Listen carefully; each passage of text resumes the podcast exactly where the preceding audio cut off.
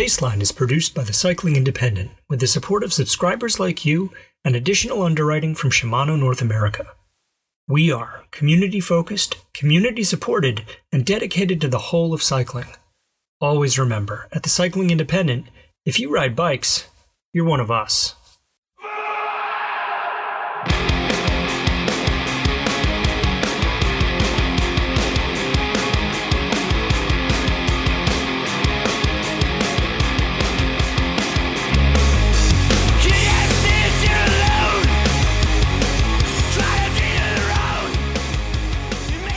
This is Revolting with Steve Lynn Robot on the Cycling Independent, episode ninety-four, The Greatest Shows on Earth. Uh, we got some shout-outs before we get to anything, so we're probably not going to say anything terribly offensive in the next... Oh, there's a bad word in there. Uh, shout-outs to Mark Rossi, A J Tendrick, Tendick, Matt Long, Oliver Beckers, Brad Religion, and Eric Borling. Uh, they've listened to every episode because they're total fucking lunatics. And uh, Raymond Alvarez and Dan Eller, we'd like to thank for their kind contributions to the T C I tip jar that keeps us in coffee and or cheap yellow beer. So we got a listener question. Oh, wait. No, no, no, this is a question for listeners, but let's do the content warning. I should have written this completely differently. I can see that now. Uh, well, okay. Uh, bad language, adult situations, drug references, immature, psychobabble, burping, and farting. This podcast is like an everything bagel. You might find yourself chewing on something you don't particularly like, but you can't say you weren't warned. So, That's right. Oh, question for listeners. Yes, question for listeners. So, I've been listening to other podcasts uh, just as a...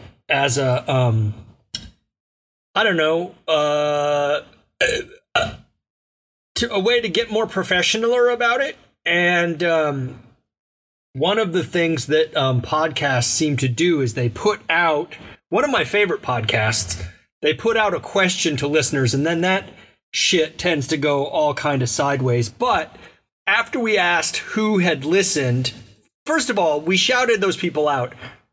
Almost everyone who said, uh, put their hand up and said, I listened to every episode, also said super nice things. So, uh, I mean, you and I are just a couple of middle-aged, straight, white, chucklehead... Schmoes. Schmoes, uh, gibber and jabbering at each other, and if we are amusing you or helping you in any way... It's not our fault. Um. uh, I, I got some direct messages from people, but I didn't include them on the list uh, as well. Who who said that they'd listened to? Uh, they'd listened to every episode, and I, you know, if I was more on the ball, I'm not even near the ball. The ball is not even in the same time zone, but I would have included them. Uh, They know who they are, and thank you. I, pre- I really appreciate it. I mean, it's really uh, encouraging, you know, and it helped kind of inspires me to um, kind of inspires me to try to do a better job and to be more engaged. Uh, right. So I've been trying to do a better job by listening to people who are professional podcasters. I mean, I guess we are professional podcasters. I guess so. I mean, yeah, we're making... Uh, sort of a living doing this, so I guess that I guess that qualifies. Yeah. So, uh, and one of the things that they do is they put out a question to the listeners, and they get amusing responses. Um, as some of you may be aware, I uh, left my oldest child at college uh, this past weekend, which involved some blubbering. Between the dog dying and taking my kid to school, I haven't blubbered. I mean. Fucking blubbered. I mean, like, out of control, uh, chest heaving, like, snot bubble, snot bubble uh, producing, blubbering so much in years. Um, and immediately after I left him, I was like, I want to just send him things so that he doesn't forget that I love him. And I had some ideas... But then I thought, well, maybe the revolting listeners would have some good ideas about what I could send my son in a care package. There's a lot of people. It's been a really interesting sort of uh, cr- chronology. Um, I think my twentieth. Well, no. Okay. So I've just watched this, this sort of occurrences. Like there was one point in my life where I got a lot of wedding invitations. And yeah. then I guess I was at my twentieth reunion and a lot of people uh, had children. Uh, and then I was at my thirtieth reunion and everyone was separated and or divorced. And now everybody's had, like, all these kids are going to college. Like uh, my friend Susie and Gil, their kid, they just dropped him off at college. And um, so I had like my first first Friday the other night. And because uh, I think I've mentioned uh, I got a little workspace downtown here, like an offsite studio. And it's the first one I've had in probably three decades. And so my folks came through, and then Susie and Gil, there were some people there. Um, and Susie and Gil just dropped their kid off at college, and they were talking about, they were talking about, Uh, uh, sort of the shifting of the family dynamic. And my mom was chiming in and saying it was really wild when we dropped Steve's sister off for school, because then it was just three of us, you know, and then she would come back periodically and then be four again. And there was like, it was, you know, one was becoming an adult and I was already like, I had a ton of freedom because I was a baby and I was a boy, and they, you know, made all the mistakes with my sister and then just said, fuck it, and let me do whatever I wanted to do. Um, But I remember them very happily sending me on my way. Like, I don't remember them being sad.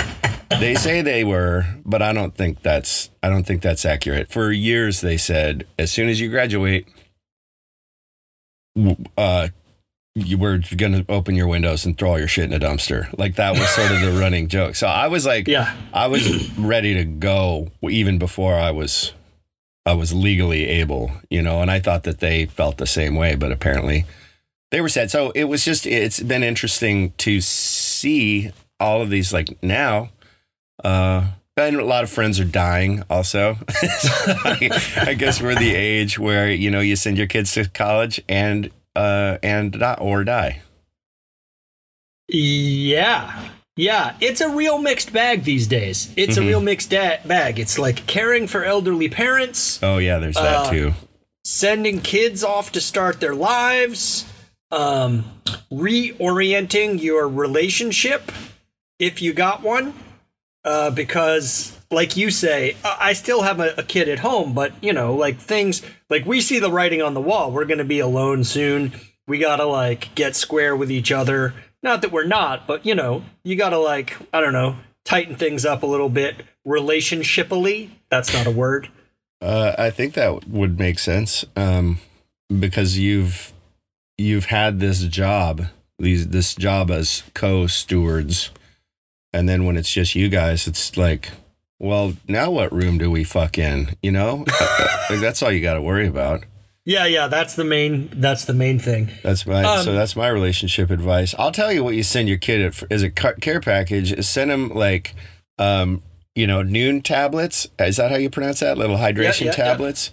Yeah. Um, yeah. Uh, maybe, uh, maybe a, a water, like a water thermos. You know, something. So yep, reminding yep. him to. He has one of those. So stay hydrated. In, okay. Yep. Uh, condoms. Yep. Plan oh, B. he went with he went with he could fuck everybody at the university. He's got so many condoms. Okay, that's good. Uh, and I would say, like, if, if this was a question that we were putting out, or or we were asking a question and putting it out, and, you know, uh, Plan B, um, make sure that, you know, kids are going to be kids are going to be fucking. And yeah. w- what you don't want is uh, cooties.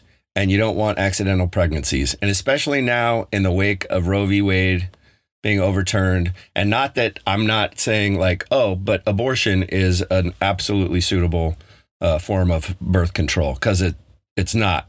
It is the last thing you want to do. Um, I think that they should be available. I think that women should have bodily autonomy. All of that. But... You just don't want to get to that. You don't want to have, you don't want to get to that point. So Agre- uh, agree completely. Yeah, yeah, um, yeah, yeah. And snacks, because after you're done fucking everybody at the university, y- you want to eat some popcorn. That sounds that. Uh, I mean, I think you've you've sort of nailed it. I'm curious what the listeners might come up with.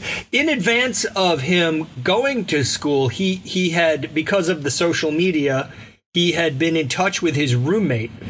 And so they had been conferring a little bit. And then, so Owen, uh, my son, and I were, pardon me, um, sort of brainstorming uh, things that he could say to his roommate in advance.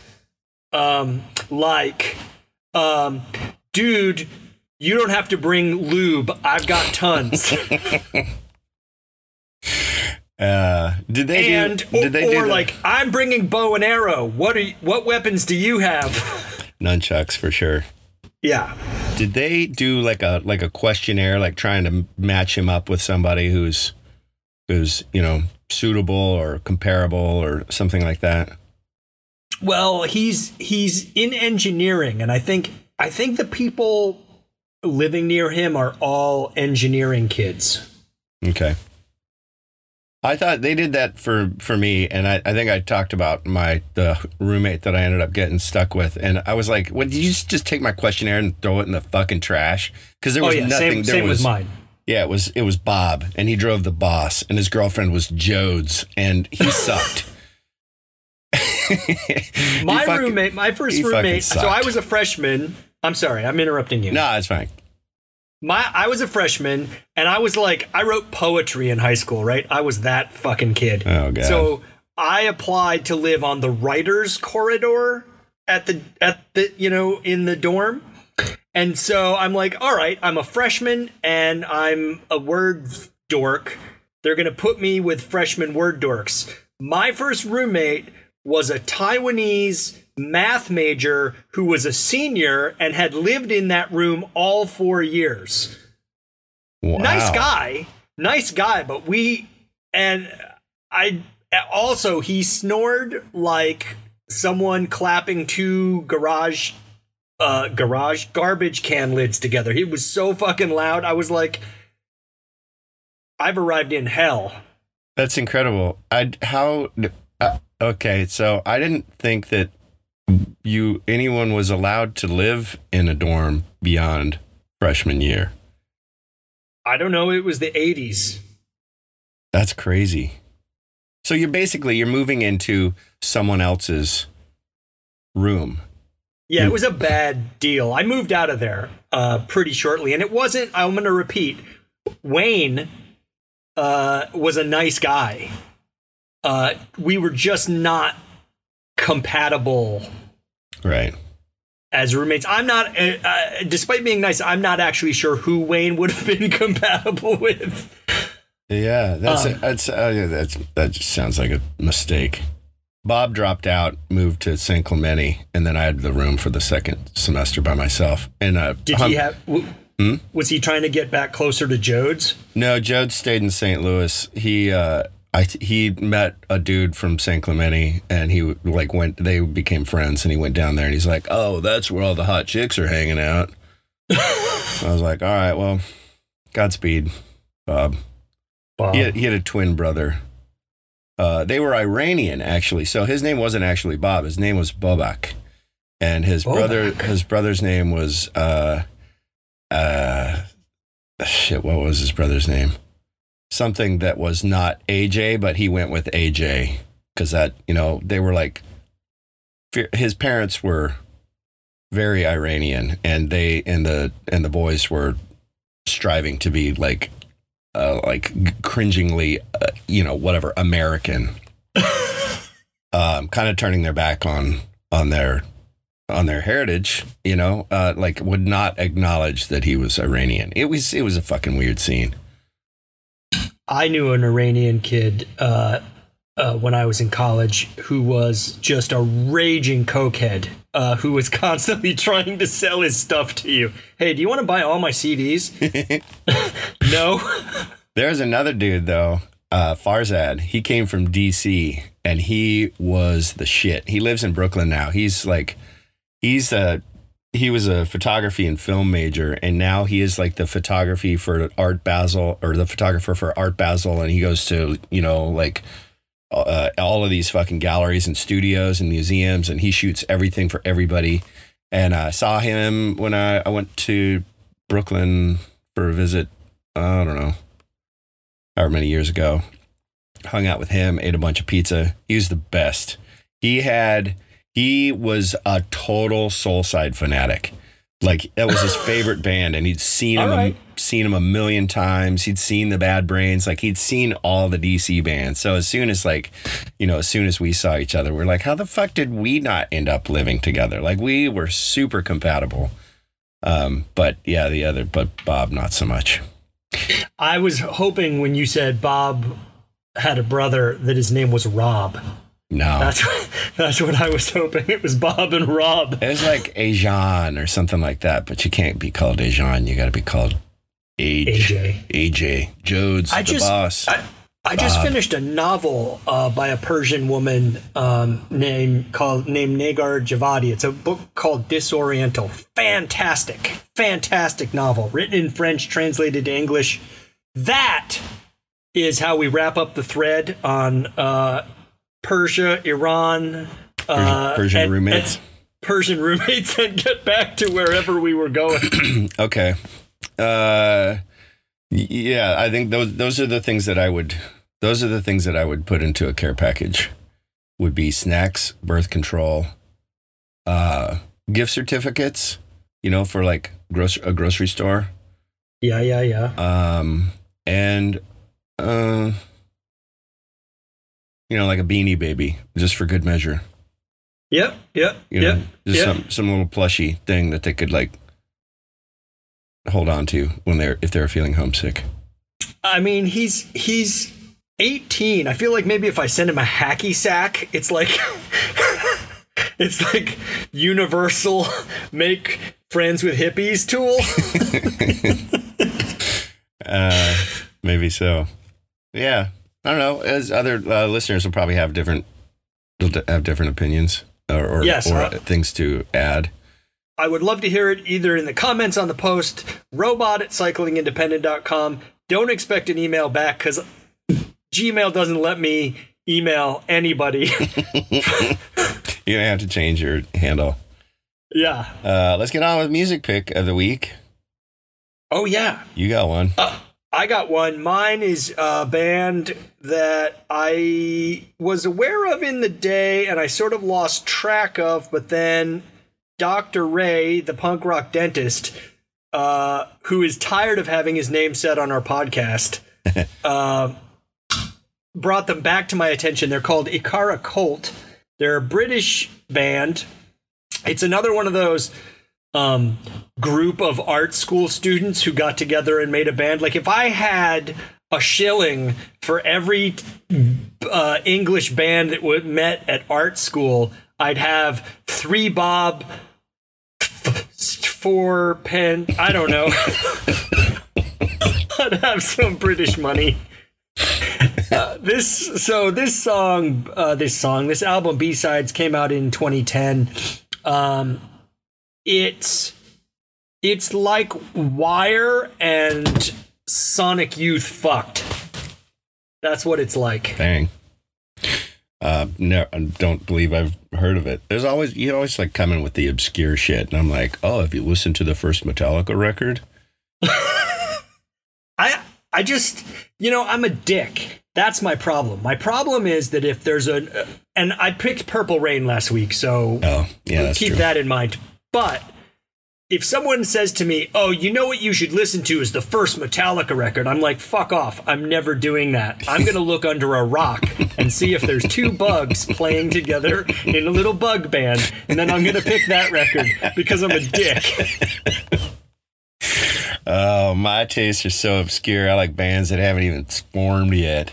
That's right. Come on. Oh, this is just a band made of crickets chirping, a little, a little and then a guy band. Hits a garbage can lid, and a lady screams. That's what I'm into. Okay, what's the name again for, for uh, reference? Ikara Colt. I K A R A Colt. Uh, they broke up. Uh, that all my favorite bands break up. Necessary. They put out one seminal record and then and then disappear. That's that's how I like it. Fall back into obscurity. I trip sometimes. This one person and I were talking years ago, and she said, "I think any music that would is worth listening to it w- is like available. Like, uh, like you hear it, you can find it in a record store or something." I was like, "That is absolutely not the fucking case. There are so many bands that could have changed the world that just played, you know, like five shows." twenty years ago, and you'll That's never fact. you'll never hear about them. You'll never hear them, and she just couldn't. She was couldn't wrap her mind around um, the notion that there is a ton of amazing shit that you'll never hear. Here's an example. I, now I keep a list of records for music picks because my memory is terrible, and if I put it off till the time when I have to make the music pick, I will remember nothing. You turned me on to the Amirs. Oh, yeah. And their record, Trick Six. And your buddy who was in the Amirs, whose name is escaping me in the moment, sent me a copy. Yeah, he was, uh, oh shit. Um... God damn it. it uh, yeah, it'll, it escapes me. He's, I mean, I met him years and years ago. I think we've been in the same room like a couple of times, but we, we catch up periodically on Facebook and stuff. He's a really good dude. And I also like drawing a blank on his name. It's like Griffin or, or Mc, McGriffin or, oh, fuck, I can't. M- McMuffin or. uh, Fletcher, anyway, that Fletcher, record. Fletcher. Fletcher. That record is fucking great. Yeah. And I would pick it on this show, except it's not available anywhere. You can find it periodically here and there in used bins and stuff. Uh, Fletcher Neely. Yeah. You know what I found out, too? So um, I saw them. They were they were a band called Something Else before they were the Amirs. And um, at some point, I was having some exchange with the guy who played bass in the band, and he's another dude that I just have randomly met on Facebook or social through social media. And he used to play bass in a band called Brother Rat, uh, who was like a kind of a like a premier Denver punk band, like back in the fucking late eighties. Mm-hmm. Like, holy shit, man! Like this dude has been in stuff that was really pretty valuable to me and, you know, growing up, but I had, I would have never made the connection between Brother Rat and, and, and the Amirs. Uh, but yeah, it, they were, they were amazing. I happened to, st- I think my, my friend Amy actually dated Fletcher for a little while, and she said, "Hey, let's go see this dude's band." And was, I was immediately taken. Really good, like high test rock and roll. Yes.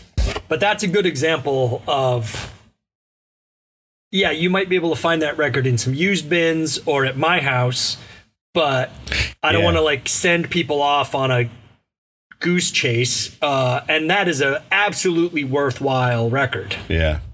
Yeah. And they, you know, they might have made a thousand copies or something. So definitely, yeah. you definitely find it something you, it'd be easier to track down on the Front Range. Uh, on the Front Range. Somewhere in Colorado. I like it. I, the way you say that, it's like a an errant steer that got away from some cattle drive. You couldn't find it on the Western Slope, but you could find it on the Front Range. They didn't. It didn't make it over the Continental Divide. No, no. Um, okay, I'm gonna pick uh, this week. I'm gonna pick the first Kyuss record uh, called uh, "Blues for the Red Sun." Um, oh, that is a good one. I have long uh, adored this record. It came out in nineteen ninety-two, and I think in nineteen ninety-four. Well, so it was. I think it came out in ninety-two, and I came across it shortly after it was released, and just randomly, like, I used to go pick up these C Ds and bring them into the store that I worked at, and I would just like have like, you know, like the music selection for the day or whatever, because the guy who owned the store I worked also worked at also owned a, the record store, and um. And the, and the first time I heard it, I was like, this sounds dry and dusty and deserty. And how, I didn't know anything about them. And then I come to find out that they grew up in Palm Desert. And they basically, it kind of was a super group because it's got uh, John Garcia, was the singer, and he was in a bunch of projects. Um, Josh Homme, uh, who went on to be in Queens of the Stone Age. Uh, Nick Oliveri, who ended up going into the Dwarves, and then Mondo Generator. And Brant Bjork, who has done fucking everything. Like, that dude has touched every... He's been involved with everything. Um, but it's just, like, I, I, so amazing that... Maybe if I'd never heard Soundgarden, or I'd never heard, you know, any of the bands from the Pacific Northwest, or I didn't know anything about them, and I would I would listen to them, and I'd say, like, "Ooh, that smells like a wet rainforest," or "It sounds like a wet rainforest," or "That sounds soggy." There's something about that music; it just sounds soggy. You know, I, I didn't know anything about Kyuss, but I but they were able to convey the environment in which they grew up in sonically. Perfectly. I fucking mm. So I have had a problem with this record because I have owned it digitally in some way, shape, or form. I've owned it since it came out. Um, and every time I've been at the record store, I look at it and I think, oh, I should buy no, I, I already own that. Like I already own that right. record. I'm not I don't need to buy it again. And then I get home and I realize that I don't own it. And then I go back to the record store and I'm like, oh, I should get that. I don't want to get that. I already own that. And then I come home. So I finally... I bought that last time I was here. And I do that. Like I, I do buy records multiple times sometimes because I love the record so much and I want to own the physical, out, you know, vinyl copy of it. Um, and then I end up owning like, you know, oh, fuck, I own three copies of this record or four copies of that record. And this time I was in Ritual Records with Corey Blackwood. And as I was leaving, he said, don't forget to buy the first two Kyuss records. And I was like, oh, that's right. I need to do that. So I did. And I've been I thought listening. He was going to yell, don't forget to suck it don't as you walked out.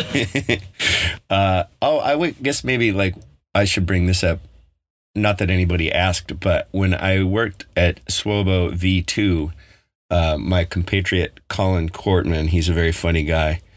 He would do, we always kind of talked each other off the ledge um, because it was it, it, ironic that I was maintaining a, a weblog called How to Avoid the Bummer Life when I was so fucking deep in the bummer life. Like, yep. It was my, easily my most challenging professional experience uh, working there. I It sucked, okay? Like, I'm not going to fucking sugarcoat it. It was a total bummer. Um, but so Colin and I, we had a really good relationship and sometimes he would be like, I can't fucking take it anymore. I can't do this. This is fucking terrible. And I'd be like, no, we get, you know, we're all good. Like, so let's just get through this day. And then the next day I'd come in and I'd be like, I fucking hate it. And he'd be like, no, it's cool. We, you know, we, so we had, I mean, he and I had a lot of fun together, but he would do a thing where he would you know, be getting off of the phone with a customer and, um, or, you know, the boss or whoever. And then right before he'd, he'd be like, okay, well, yeah, I'll talk to you later. I'll, I'll handle that. And then he'd go, oh, oh, and they'd say, what? And he'd say, don't forget to suck it. And then he'd hang the phone up. And we always thought that we always thought that was the funniest thing. So uh, don't forget to suck it became kind of a, you know, like, don't forget to be a good person. It's yep. like that, but but better. Don't forget to buy the first two Kyuss records. Uh, there was another customer that I had. This guy called and he said, hey, I'd like to talk to somebody about getting an exchange. And I said, yeah, sure. What'd you get? And he's like, oh, I got some arm warmers and I want to exchange them. And I was like, oh, do we have to call? Do we have to call a veterinarian? And he's like, what?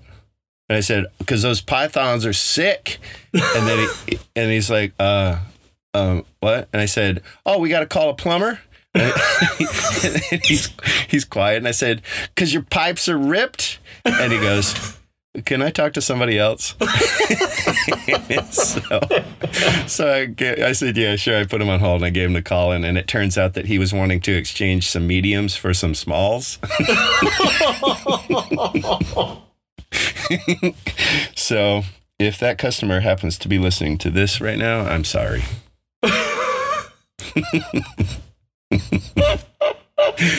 uh, so oh, guy's Kyuss. Just trying to get through his fucking day. He's just trying to get through his day. Ah, fuck it. Just get, just give me a refund. I don't want to deal with you, get it, you idiots anymore. Yeah. Uh, so Kyuss, Blues for the Red Sun. It's a banger. Everybody knows it because it's been out forever, but it is, I think it's just a stellar record.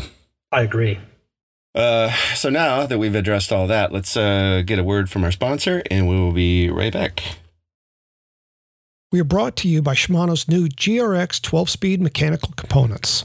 There are three eight hundred level groups to choose from, and for those on a tighter budget, Shimano has updated its six hundred series cranks and shift levers for one by twelve and two by twelve setups that utilize trickle-down technology from the original eight hundred series G R X component line. As if that's not enough, they've also got some fresh gravel wheels in the mix. The new R X eight eighty wheel set is a full sixty-four grams lighter per pair than its predecessor and features the same shallow thirty-two millimeter rim height for faster acceleration and quicker climbing. The R X eight eighty wheels are tubeless ready and employ a progressive twenty-five millimeter inner rim width that's suitable for tires from thirty-two millimeters to fifty millimeters wide. Find them at bike dot shimano dot com. And we're back. Uh, now that we spent forever, or however long that was, talking about music, we're going to talk about music some more. Uh, one of the ways you can tell if you're not living your life right is that you've stopped going to see live performances. Today, we're going to talk about some of the best shows we've ever seen and also heard, and probably uh, the worst. If, if yeah. That, I mean, like, you know, it's like a, it's like a, what do they say? Like, you just can't, you can't get a, there's no such thing as a bad slice of pizza. Uh, I guess that's not totally true. Not that's probably totally a bad, true. Bad slice of pizza or a bad blowjob. But that's also, that's true. I mean, you there is such a thing as a bad blowjob. Anyway, uh, li- just live music, seeing see, seeing people perform in in conjunction with one another is great. I don't, even if it's not my cup of tea, like, I love seeing people because I love me. I love music.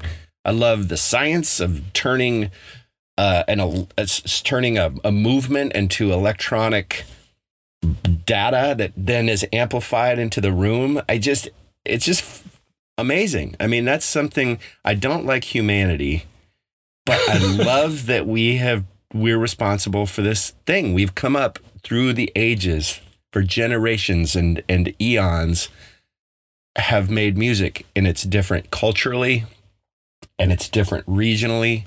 And music is a foundational part of being a person. And yeah. I think that's badass. So uh, I don't think there's such thing as bad, bad music. I mean, there's not my cup. There's music, there's live music that's not my cup of tea, but I think it's all compelling in one way or another. I'm not sure how I feel about that. I mean, that is very generous.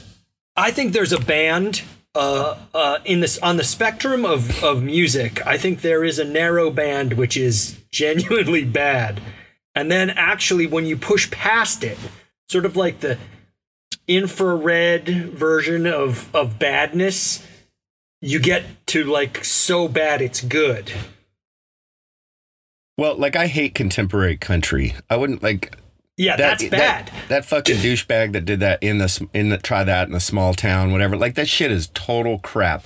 However, it's still someone putting these pieces together, and and very elementally. I'm not going to listen to it. I don't like it, but I don't. But I but I still appreciate that that people can collaborate and and make something. Maybe Gosh, you're just, being re- you're being really nice. Uh, yeah, I mean, this. There's like bad fucking art. There's a ton of bad art, uh, bad photography, bad music, bad all of it. Or, or is it that it's not bad? It's just that I don't prefer it. Yeah, I I one hundred percent hear what you're saying, and I'm gonna not make any more comments because what you're saying is good. It's granted, it sounds not appealing to me, but that's, you know, what the stuff that I like is definitely not gonna, that's not gonna fire some other person up, you know? That's so it's true. All fucking, it's all a matter of perspective. That's true. I am in love with and married to a person who gets, who hears these music picks every week and is like, what the fuck? Who would yeah. listen to that, she thinks. Yeah. And then some she people, gives me a peck on the cheek and rolls over and goes to sleep. We would. We do. Yeah, we what do. Your, so first show, last show? Yeah, first show, last show.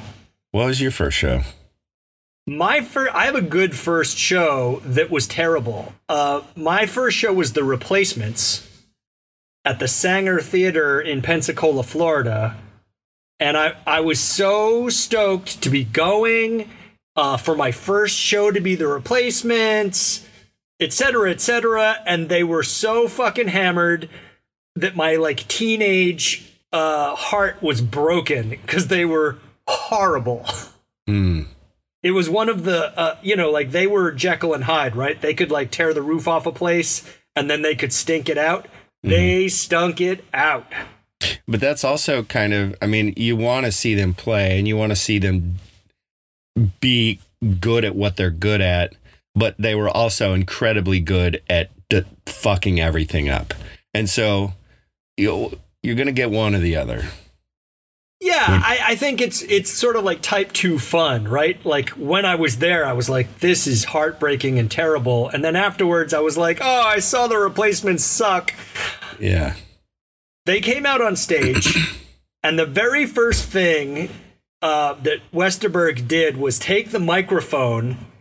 And as he took the microphone off the stand, roadies started rushing in from both sides because he leaned back and he threw the mic over the lighting rig.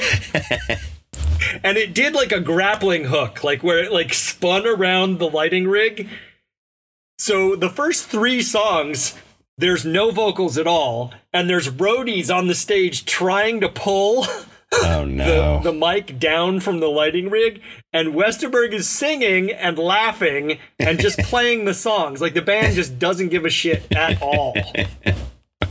Uh, so, I mean, there there's a, there's an element of frustration in this too, because you you paid money, you know, like you. If I, I would be, I would be, um, if I were A, a performer and I knew that people paid money to to see me do what I was generally known for, I would feel like I was ripping people off. Unless you're like, well, sometimes, you know, like you go to see the Melvins, are you going to go see metal Melvins or are you going to go see three and a half hours of feedback Melvins? Right. And Buzz doesn't give a fuck, you know, like he just does what he wants to do, but he's still, he's still coherent. You know, if you're just getting hammered and you're like, oh yeah, we're just going to go and fucking waste all these people's time. Like, I, I guess there's, I guess I might be a little frustrated with that too. Type two fun is a good way to describe it though. Yeah. And then the last show I saw was Red Fang and Teen Mortgage, uh, both of whom I love very much. I, I discovered Teen Mortgage just in advance of going to see them. And there are a couple of young guys um, whom I don't know, but they make they write infectious, infectiously fantastic songs. So that's yeah. and that was your pick. They were your pick. I don't know, three yeah. weeks ago or something like that. Yeah, whenever that was. So that's first and last for me. What about you? Uh, first show. I mean, the first time I ever saw live music. I'm not gonna say I. The first time I ever saw live music, I was like, "What the fuck?" And I was six. And my dad took me to a talent show at the high school, and one of his students was in a band, and they were playing Stairway to Heaven. And they all had, like, Peter Peter Pan hats on. I remember, like, green hats with red feathers. That was their, like, gimmick or whatever. And I didn't, I'd never heard the song before because I was a baby. But I was like, I want to know more about this. It was really super exciting. Like that was mm. fucking rad. My first rock, like live rock and roll. Um, but the first show I ever saw was in my little hometown. There's a Elks Lodge above, uh, behind the seven eleven, and someone convinced them that it would be a good idea to have a punk show there. Mm-hmm. And, um, and the place kind of got taken apart. And they were like, no, never again. But there were three band, three local bands. Uh, there was Sender's Message, uh, Odiferous Toe Jabs, and uh, Bellicose. Uh, they were like the three local kind of like punk bands. Um, and, uh, you know, interestingly, like for as isolated as Colorado was, and isolated as Denver was, and isolated especially as Evergreen was, like the fact that we had three punk bands, you know, and there was like a punk rock radio show on uh, the college radio station on Saturday nights.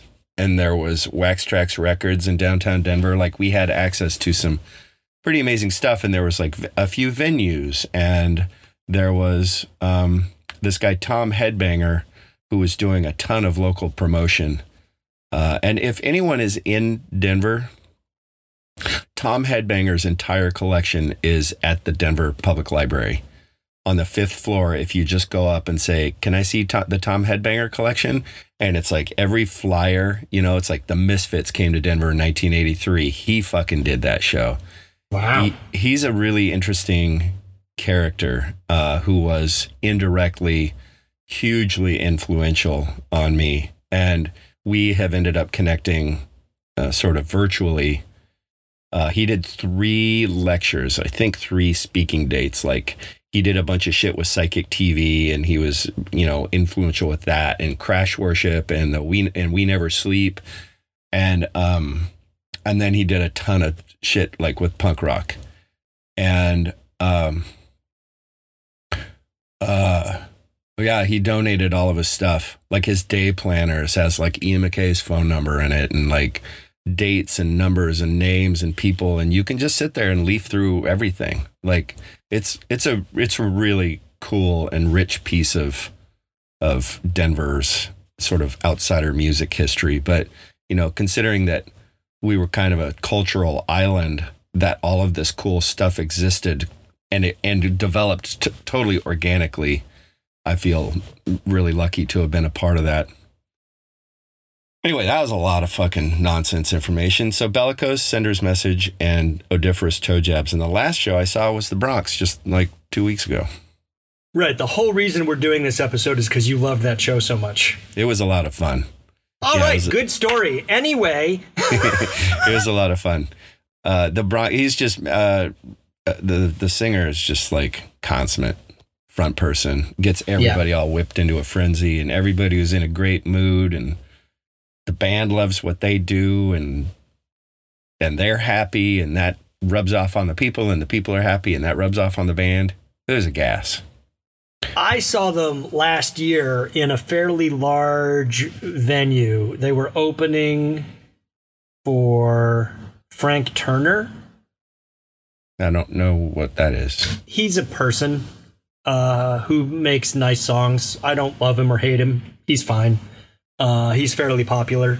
And so we went, and The Bronx was one of the openers, and they came out on stage, and the dude goes, "Hey, fuck you, Boston." Perfect. Yeah. uh, they're opening. They're going on tour. They're going to Australia and New Zealand. They're playing with sixty-eight. My God, what a fucking bill. Oh. Yeah, Bronx and sixty. I would lose my goddamn mind.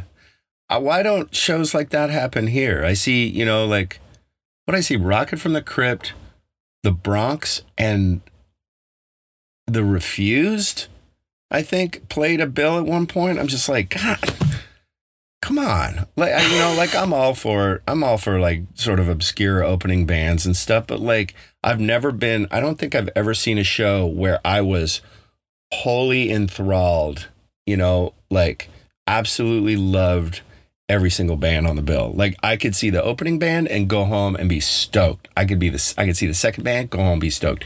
I'd see the headliner, go home and be stoked. But to see three bands that are just like my favorites, it, it it's never happened. It's like when you were a kid and um like Scooby-Doo showed up on Batman, you're like, what? what? Yeah. What? Yeah. Or Batman. Well, yeah, Batman. They would have the All-Star, you know, like the Batman or the Harlem Globetrotters or something. Right, right. Harlem Globetrotters on Scooby-Doo? Oh, what? Man. I would be... I would, I would just... I would shit myself. Well, I don't think... I would be so sore. Because, I like, those three bands, like, all I want to do is move. You know? I don't know if I could do that for three hours. Yeah, that's tough. I probably could. I don't know. I danced my ass off at the Bronx show, and it was funny because I was shooting photos, too. Yeah. So I'm in the pit. I'm not, like... I don't, you know, I'm not like, I'm just skanking. Like, I'm dancing in place. Like, that's how I do. I fucking dance in place. But I'm dancing in place, like, on the edge of the pit. So I'm going to, I'm getting knocked around, but I was just like, swang, and I get hit. I'd be like, catch myself, and then I get pushed this way. And I was like, oh, I still got like my equilibrium. I got like my sea legs, my pit legs. I got my pit legs. It's like, I didn't go down. I just know, like, I just know how to move. And I got some okay photos. There was a smoke machine, so the flash reflects off the all the stuff in the air, and that makes it kind of not, it's not my favorite style of photography, but I just think about mm. like Charles Peterson, the guy who shot all the all the Sub Pop photos. Like, that dude was like, he was had like a, you know, like a thirty-five millimeter camera. Like, he had a big camera and a flash. He was, he was like two hands in the air taking all these amazing photos in the pit. Like, that dude has got, talk about Talk about pit legs. He had them. Well, we're, what we're going to talk about next is best show, loudest show, worst show. Mm. And you talk about lineups. One of my best shows, I saw sixty-eight open for Horse. Yeah. Yeah, see? Two great bands. What? Uh, yeah. Yes. I want to see I want to see a show like that. I saw Seaweed open for Quicksand. Yeah. Yeah, that would be that would be a real good one. Uh is that so sixty-eight and Horrors, that's your best that's the best show? No, I don't know what my best best show is. Really hard. Um yep. That Seaweed Quicksand show back in ninety-two maybe? Three? I don't remember. Uh, that was also the loudest show I ever saw. But what I mean, I saw back way back then. I saw um, I saw Sonic Youth one time right after uh, Goo, Goo. Was that the Goo album came out, or Dirty Boots? Dirty Boots was on Goo. Okay. Goo. It was on that tour. I saw them. That was a really, and I'm not a huge Sonic Youth fan, uh, but they put on a good show. Uh, I've seen Bob Mould s- so many times, but like on the Black Sheets of Rain tour, he destroyed my brain. I always like, it's like that book, High Fidelity. I don't know if they did it in the book, but in the movie adaptation, They yeah. they rated everything. They did top ten everything, yeah, yeah, top yeah. five everything. Yeah. This is I love I love top top five stuff because it really gets you like chat, you know, like take and walk down all kinds of different memory lanes. Yeah. Uh, I would say probably best show is the first time I saw the Bronx.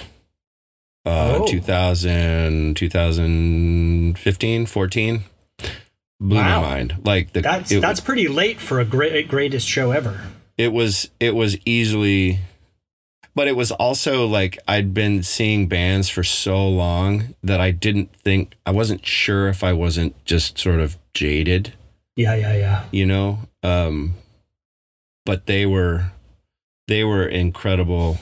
Uh, uh, I saw Rocket from the Crypt played a free show on the Berkeley campus on this little riser. Like, basically, they were like a foot above the ground. All standing on one five-gallon bucket. Yeah, and and uh, and nobody... I mean, it was probably like forty of us there. And then they sold out the Fillmore with the Murder City Devils the next night. So that was... it was pretty... That was pretty neat to see them um, in that type of capacity. Uh... I saw Uncle Tupelo at a little bar in Cambridge called T T the Bear's Place that doesn't exist anymore, but was a great place to see shows. I saw um, Nova Mob, which was Grant Hart's post-Husker Du oh, band. Yeah. He, that was a great show. That same place. Oh, top five. Mudhoney. I saw Mudhoney and the Headcoats in like nineteen ninety. That was that was super fun. There was a girl, I think it was uh, Touch Me, I'm Sick. They started playing Touch Me, I'm Sick. No, Here Comes Sickness.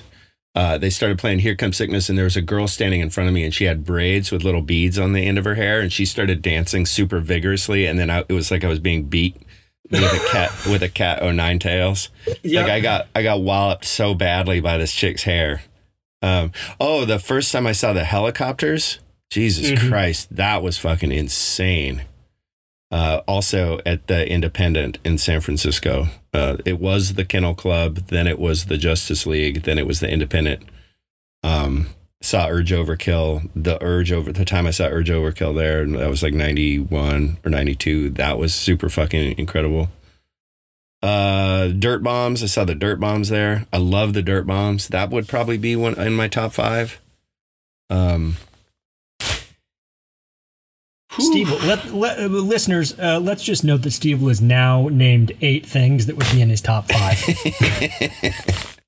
I'm gonna say, okay, okay, top. Uh, geez, it'll okay, it'll come to me, but definitely that the Bronx show in two thousand fourteen, two thousand fifteen, that was the best. That was, I think, that was the best. Oh, I saw, I saw uh, Turbo Negro at the Great American Music Hall right after they had c- come back together, like.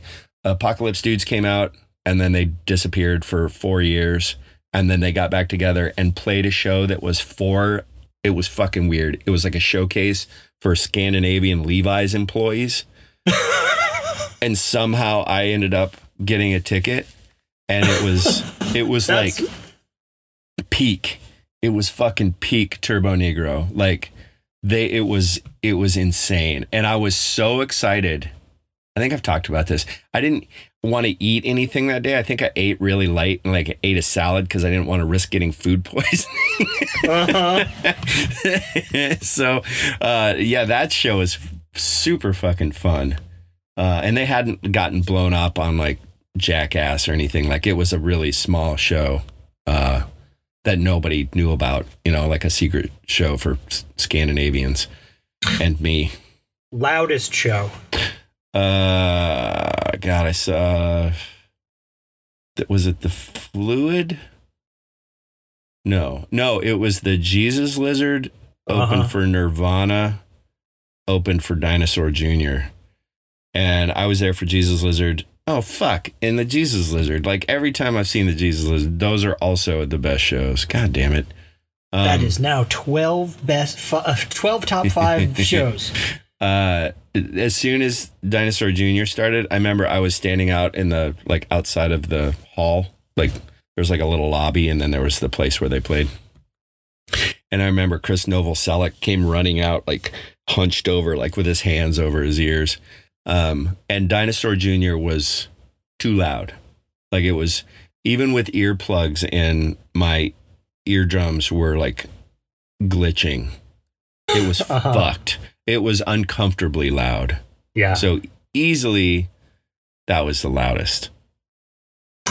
Mine was that Quicksand Seaweed show. Seaweed was fine. They were loud, but they were fine. And then Quicksand came on, and they're a lot bass heavier. And yeah. I remember right when they started, I forget whether they played Phaser or Head to Wall. I forget what's what the opening song was, but it, it had like a physical force yeah. that like pushed... And I feel like the the club had a low ceiling, so it was just like, it's almost like the music was pushing us out the door physically. Uh-huh. That was loud. And then uh, Bob Mould on Black Sheets of Rain. We were sitting really close to the front, right in front of, uh, right in front of the speakers, his guitar speakers, and that was pretty like what? Oh, and Sonic Youth was predictably loud. Yeah, Helmet saw Helmet on the. Meantime, I think the Meantime tour, whatever their first record, saw him on that tour. They played with yeah. Tad. That was a, that was a really fun show, uh, yeah. but that was ridiculously uh, oppressively loud as well. When did you start wearing earplugs to see live music? I'm I'm actually a little bit. I I started wearing earplugs pretty late, like in the last five years, and then I oh, don't God. always. Even now, I don't always wear them because it just doesn't sound as good to me. Hmm. I uh, Gene Oberpriller has tinnitus, like he just yeah, has this constant yeah. ringing, so he can't even listen to like loud music in a car. Like he's he's fucked. He fucked himself. And I think the idea of like not being able to. My hear, I don't know, you know, would you rather lose your sight or would you rather lose your hearing? Um, right. Definitely would rather lose my hearing. But I, if I it's can It's a shitty have, question because I'm currently losing both. But go on. If I could, uh, if I can do anything to stem the the hearing loss, I'm I'm gonna do it, and I don't mind. I don't mind earplugs. I think I've been. I was probably doing that. Um, in the late nineties. I think I started wow. wearing earplugs in the late nineties because the ringing the next day is fucked. I don't, um, it doesn't, it doesn't bother me too bad. Maybe I'm just already going deaf. We used to, when I was, last time I was in a band, we, uh, instead of renting a rehearsal, a full rehearsal room, we rented a drum room. But the, you know, when the scumbag that runs the rehearsal complex says this room is too small to rent to a full band. So, and I had a Marshall Hapstack that I played through. So we're all jammed in there. Like there's really not room to like move around while you play. Yeah, I think I fucked myself in that room. But yeah, sometimes I, I try to wear earplugs, but I, I will do a test. Like if it's, if the sound is good, sometimes I'll wear one earplug. I know that sounds crazy, but there's uh there's other ones that you like, not just the ones you squeeze and stick in your ears, um, but there are ones that are they're super expensive, and they actually let in like all of the frequencies, but just at a lower volume. So they music sounds the same. It's just not as d- damaging. I um, should get. I should invest the money because yeah, I'm There's, already. I've, I've had those for a while, and I like them pretty well. What's the worst show you've seen? Um, it wasn't.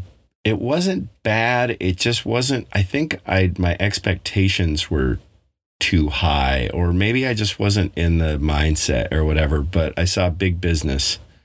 And I love Big Business. And they were great. They sounded great. They played great. I just, I don't know what it was. I just, just I think it, it had to have been me because they were, they were fucking, they rule. Uh, and I love two-piece bands, you know? And I love uh, all their records. But I, I was think, just kind of like, mm. Yeah. So I saw uh, probably that Replacements show uh, was the worst in, in like absolute terms. Uh, like s- they sounded terrible. It was just d- dumb. It was just us watching a bunch of drunks, whatever. So that was probably the worst show. But I, in my when I'm not listening to loud, chaotic music, I do enjoy a band like Built to Spill, for example. Mm-hmm. And I saw Doug Martsch from Built to Spill solo. And what I learned about Doug Martsch is that he doesn't do stage presence. Like, he didn't speak. So when he was playing, like, the music sounded good and I enjoyed it. But when he wasn't playing, there was no interaction with the audience at all.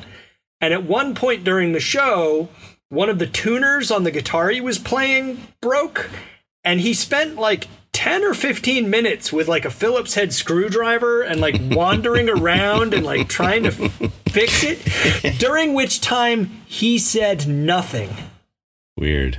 There was no jokey cover banter or whatever. And I was like, it's like, I love this music. I do really enjoy it, but it it's this is terrible as an entertainment. Yeah. Uh, Where he, it was everybody just kind of like side-eyeing yeah. each other, like, what the fuck, it's performance. Everybody was confused. Everybody Well, at first you thought, like, maybe this is a joke, because he, like, puts the guitar down and left the stage to find some tools. And everyone's looking around like... Was that it? Yeah, like, what? What is... What's happening right now? Is he fucking with us? And then he sort of came back, but didn't say anything, and started, like... It was very... Con- then he had to, like, tune, and that took an extra long time, because... And then he just started playing songs again, and we were like, okay, Doug. Uh, that leads me to believe that maybe he was didn't really want to be there? Or maybe this I is think, how his personality is? I think that's just how his personality is. I think he's like, I'm going to play songs. They're great songs, and you're just... This is how it is. Mm. Um... And maybe like in, I, it wasn't, it was just him. So maybe when he's in Built to Spill, the other people uh, bring something uh, to fill in the gaps. Some, some magnetism. Yeah. Some, something. Perhaps. Uh, I'm trying to think. I've never seen it. I've never seen a band that I was just like standing there, like aghast, like, what the fuck is this? You know, unless it's like just a band that doesn't, I don't know. Again, like, like I, like I said before, like to see, to see someone perform, to see some uh, musicians like collaborate on this thing to make all of their instruments sound away together. Um, even when it's, I guess, even when it's been bad, I'm still like find something to appreciate about it. I don't think I've ever walked, I've never walked out of a show. Like, it's never been so bad. And I've seen stuff that was kind of uninspiring or uninspired. But I don't think I've ever seen anything where I was just like, fuck this. And mm, no, that's not true. That's not true. I went to see Unsane in this oh, little yeah. place. And what's weird is I know people who know them. And I've heard they're all super, super cool guys, but there was there was some like kind of high grade racist rants. What? And I was like, yeah, fuck this. And everybody bailed. Huh. Yeah, it was weird. I don't remember what he said, but I remember just like, well, fuck, fuck you, dude. And I've talked to people. I talked to I have two very good friends who are like super good friends with Chris. What's his face? And they were like, that's the weirdest shit I've ever heard in my life. That is, it would be like, oh yeah, Robot's a pretty good guy, but he he went on this racist tirade. Like you, you people know the cut of this dude's jib, and everyone I've ever said, like, this was a kind of off-putting. They're just, just dumbfounded and mortified and don't understand.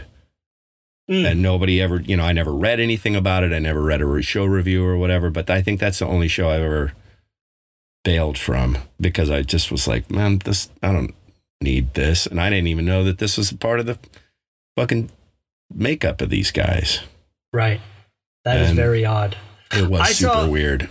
I saw a band that opened for, we went to see Idols last year, and Idols had a, an, an experimental hip hop uh, duo as their opener. And I don't want to say that it was bad, because it's very possible that they put out exactly what they intended to, and that that's enjoyable to some people. But it was like a, it was like an audio visual assault. It, it, it hurt. Like, at several times, I'm like, I had to like shield my eyes and kind of my ears. Because th- what they were doing. And at the beginning, I was like, oh, this is harsh as fuck. And I'm kind of into it. But after after twenty minutes or so, I was like, this is physically fatiguing me to participate. Uh, and I didn't walk out. I experienced the whole thing. I think it falls firmly into the not my cup of tea category. Yeah. I tried real hard. I really applied. I opened my mind as wide as it would go. And I was like... See what they're doing, feel it, like get, uh, uh, uh, but I didn't. I'm I'm sorry to say that I couldn't get there. Uh, to, there to have like a physical reaction to, or to feel physically exhausted. Uh, I've seen Neurosis several times, and I love I love them. but they are fucking exhausting. Yeah. Like, you want to talk about oppressive music? Yep. Like I'm bare, like there. It's not toe tapping, fucking head banging, uh, shake your ass kind of. It's it is. It's like being buried under a thousand wet blankets. Like it just, it's just crushing. It's music um, for people who hate music. uh, so I would, I wouldn't say that they're they're bad shows, but it's that just reminded me like you go to see Neurosis and you're you're in for a fucking sad time. You but, that's, real time. But that's, well, that's what they your, do. That's your um, D J set closer, isn't it? yeah, yeah, that's the conversation. Like anytime I D J, that last song I play is this is this one track off of an album I can't remember the name of right now, but it's like uh, that that was uh, the conversation ender. Like like you said, oh, there's only uh, four uh, Bengal tiger, tigers left in the wild, and then you That's like right, skip yeah. out of a conversation, and leave everybody like oh bummed out. Yeah, yeah, that was breeze it mine. Over. So let's hit a uh, let's hit a would you rather. We're closing it. Oh, we're we're past an hour, but uh, would you rather know the very worst thing about your parents' sex life? Or find out that you were secretly related to Hitler. Um, I'm go- I'm going with my parents' sex life, and I hope that it's great, and I hope they're total freaks, you know, or whatever. Is if they're happy, I'm happy, and I'm, I wouldn't be psyched to know about it, but I'm psyched to know that it's, you know, they still get weird. I mean, there's some stuff. There's some stuff that's possible that you just wouldn't want to know, right? No, it's true, but I don't want to. I, I, would I mean, rather... if you were secretly related to Hitler, it would be a big bummer to find that out. Uh-huh. But in your heart, you're not a fascist. You're not. You're not Hitler. I mean, someone is related to Hitler. It doesn't mean they're bad people because Hitler was bad people. I get it. Was he an only child? Uh, possibly. But he still must have, you know, second cousins Something. somewhere. Someone is related to that guy, right? I guess. Yeah. I definitely don't want that. You don't want that association. But in your heart, you're still like the person that you are. Yeah. I don't know. Either way, like that, that would you're be, walking that, around with knowledge that's heavy. I would feel physically tainted. I would feel physically like like I, there's a part of me that I can't extract, and I don't like I don't like it, and I, and yeah, if it was if it was if it was something weird about about my parents, and I'd just be like, well, that's just a little bit more knowledge that I don't need, you know, and I would probably eventually forget about it because my memory is just getting worse and worse as every day goes by. But if I knew that I had a piece of me physically that was tied to that much suffering. I mean, I believe in generational trauma. I believe in all of that. And I just don't, I feel like it would be overbearing and inescapable. And I, I wouldn't want anything to do with that because fuck right. that guy. And then and every f- time you shaved your top lip, it would remind you and you'd be like, God damn it. Fuck that guy. Fuck the atrocities that he was responsible for. Fuck the people who it's, it's fuck it all. Like, I know I want nothing to do with that. I'll take my parents' sex life all day long, no matter how weird it is. I'm with you. I'm with you. We're going to agree on it this week. Uh, no Hitler for us. That feels like safe territory for a podcast, right? Ah, well, we to... talked about it. We're still anti-Hitler. It's a good one to close out on. Okay. Uh, yabba dabba doo. That's another episode of Revolting in the Old Wazoo. Help us make a dime by subscribing to the Cycling Independent or by dropping a few bucks in the tip jar in the T C I store. So on behalf of the Cycling Independent and Revolting Podcast, I'm Steve. I'm Robot. Don't forget to suck it.